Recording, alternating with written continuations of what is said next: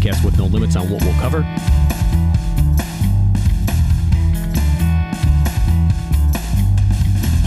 I am your host, Randy.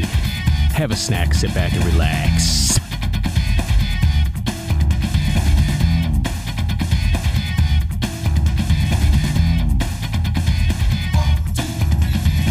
This episode was recorded on Tuesday, January 24th, 2023.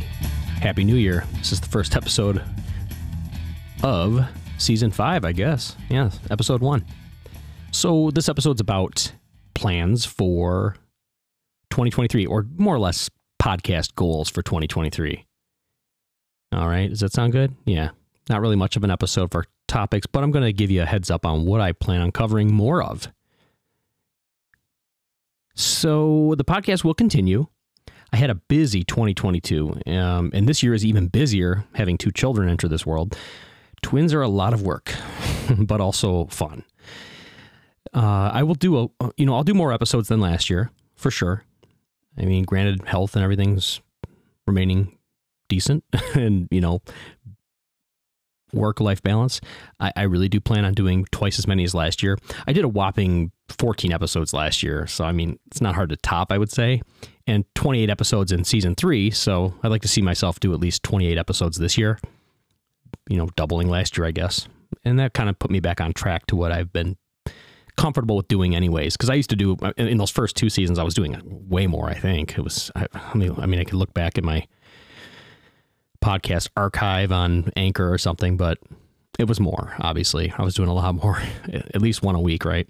But um, i will continue with my episodes leaning toward free software privacy and talking smack about some subscription services and just and i joke a little bit about that because I, I really am big on replacing them with some open source alternatives where the control is in your hands i am really becoming against giving control over to a big company or not even a big company, just somebody that can just shut you off when you've paid for something. Now, yes, it, it, makes sense in a corporate environment sometimes when you when you need to just buy things as you need them and then just turn them off. That's that makes sense. But when you feel like you bought a piece of software and paid a, a hefty first time fee, you know, for the software, I, I don't know what's an example of one of them. I mean, Adobe's a good one, right? But you know, maybe Creative Cloud Suite you can keep that software still if you're having an older operating system and it'll run. So I don't really expect Adobe to support that anymore. But when it's happening pretty quickly, like after not making a payment or something, I think the software uh, subscription model is ridiculous. Like Adobe, for instance, will shut you off pretty quickly.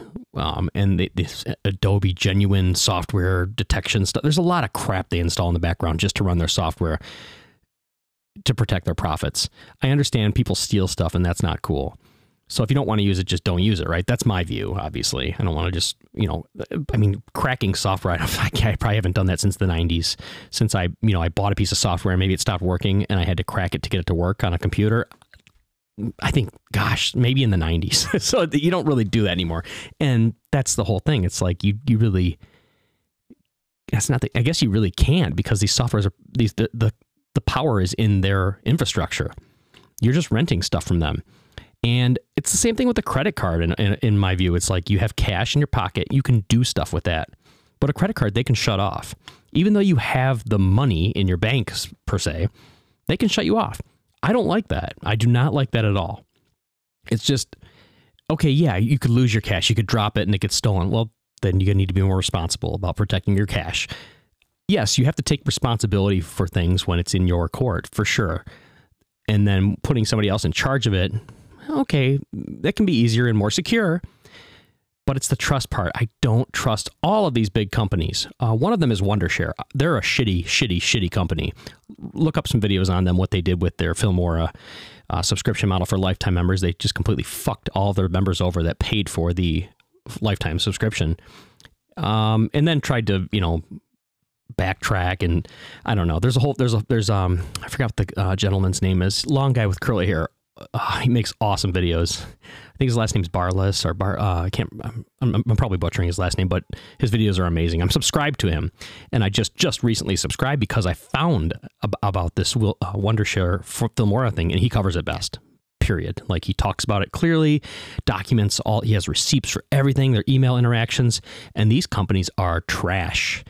And he he talks about them in a much nicer way, I'd say, but he more or less exposes that the the crookedness of these some of these companies and shows you how companies with the software or pay to play model can sometimes be evil and how it works against us. In my opinion, I don't I don't know if there's ever a buy something and own it forever for real anymore. Uh, I, I I don't know.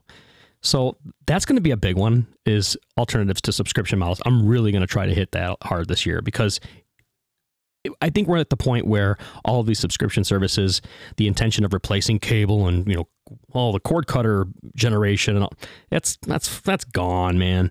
We're screwed with that. Like if you rely on all these these uh, subscription model services, you're probably overpaying, in my opinion. Like if you're paying for multiple services, I mean, some of them even charge you for HD or for 4K on top of it. I don't think Apple does. I think Apple's is kind of reasonable, honestly like Apple TV, when I looked at it, it seemed pretty reasonable, honestly, for the price and what they are giving you uh, compared to like Netflix. Netflix, in my opinion, nowadays sucks, and it shows. I mean, look at their look at their stocks. I think they're tanking, or maybe they're maybe they're not anymore, but they're people people you know talk with their wallets. So, staying true to my word, I'm going to use more open source software and producing my content, less with Adobe Spark, Creative Cloud Express, and more because it's very easy to use those services uh, for you know ten bucks a month. And I do think Creative Cloud Express, if you're making a lot of flyers and stuff, it's totally worth the ten bucks a month. I do, I do think that. Uh, but lately, it's been Krita. It's K R I T A. It's a digital painting application that I've been using on my desktop. Now, I have no artistic drawing capabilities at all, but I've watched some tutorials on it, and it's been easier for me to learn this application than GIMP, which is the GNU manipulation image manipulation program. And I love GIMP. That's my all time favorite open source image editing software. But Krita, I've been able to do some really easy thumbnails for YouTube. I was just kind of experimenting with it, and it's incredible. So I, I don't know if I released the last one I did, but I'm going to start using it. I'm not sure about for the podcast episode right away, but for YouTube I am because the it just looks nice with the wide aspect ratio, and it's easy for me to just put text over a, a nice background and make it look cool and kind of grabs your eyes without being too clickbaity, which I think a lot of YouTube videos have to be now with a thumbnail to get recognized and can't blame the creators for that. YouTube algorithm is a hard beast to understand. So this is a hobby, this whole podcast thing still, and I'm excited to make more content for anyone that can benefit from it. So that's it. It's it's a hobby. I have to work my my normal technology job because I love it and this is something I love to do on the side. I, I couldn't do this as much as I do my normal job. I probably would get sick of it. So this is fun to do as a hobby, in my opinion.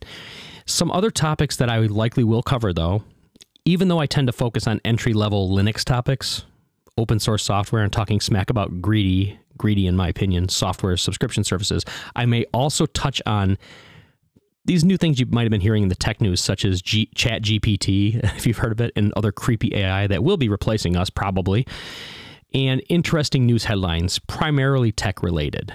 Kind of what I was doing with this live stream after hours on YouTube.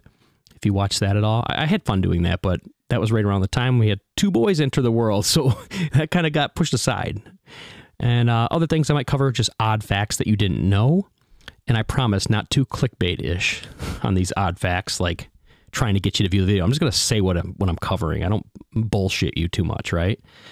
And then another one that's got to be more important for me, especially since I'm, you know, in my 40s, I'm 41, um, is health and diet. And maybe things that I hear about it that I never knew. And that's not too clickbaity, but beneficial. I, I learn stuff all the time. I'm very elementary in my health understanding. I know all about chemicals, but I inhale them still. I know what's in the soda that I drink that I shouldn't be drinking, yet I still do it. So, health and diet to me is something important I need to I'm not talking like New Year's resolution per se, but just being more aware because I think being aware, even with calorie counting apps, is something. It's a step. So if it's a step in the right direction, to just acknowledge what's going into my body, that might help me not eat as much. So if I can decrease all these chemicals that I put in my body, which I admit it, I drink I drink a two liter diet coke, um, caffeine free usually a day. I was up until about a week ago. I'm trying to stop. It's it's really bad. It's a lot of caramel coloring in there. There's some shit in there that's not good for you. But um, anyways, I'd like to thank you for putting time aside to listen to the podcast. I'm excited for what's to come. Follow the podcast if you're a new listener to the Manly Hanley podcast. I'd always love to hear from you. Visit the website that I will have up eventually, the randyhanley.com site. I have to get that back up and running. But just visit me on Twitter for now. It's Randrums on Twitter. And thanks for listening. Have a great rest of the week.